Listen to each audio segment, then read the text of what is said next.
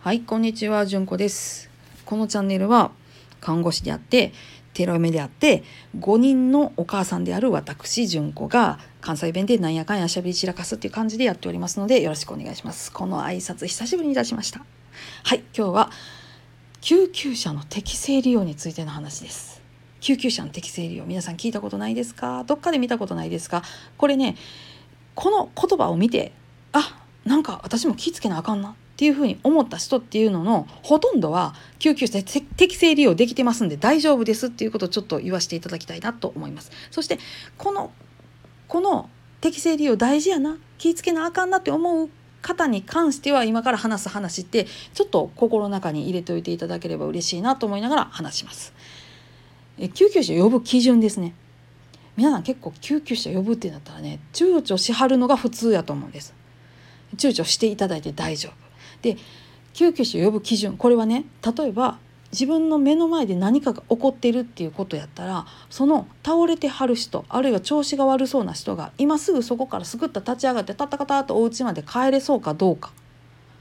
これです。これが一つの基準になります。ああいたたと言ってひっくり返って歩けないとかですね。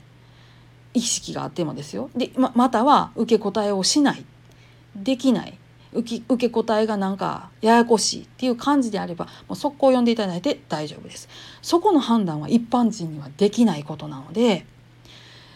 その人がお家に歩いて帰れそうかどうかこれは一つの判断基準になります。またお家の中ですね誰かが調子悪いっていうことで救急車呼ぼうかどうか迷った場合ですね連れて行くことができれば連れて行かはったらもちろんいいと思うんですけど連れて行かれへんっていう状態ですね。これは私は呼んでいただいていいと思ってます。子供やったらね担いで連れて行くとか多分できると思うんですけどチャリンコの後ろに乗せてぐったりしてて起こしそうで危なそうっていうんやったらそれは呼ぶような状態やと思いますし。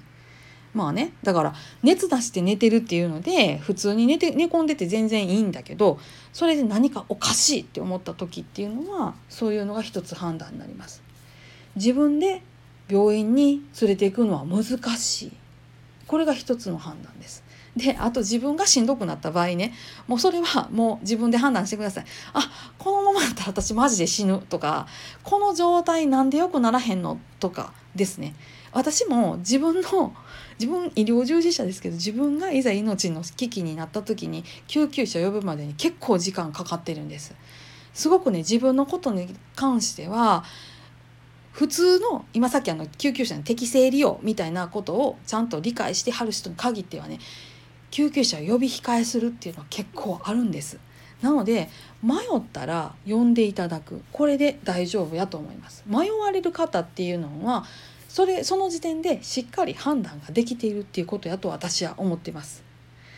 なんかね急にそんなことを話しましたけどなんかあのねちょっと昨日 救急車呼ぶ事態にえー出会いましたんで、えー美貌録がてらこのような話をさせていただきました。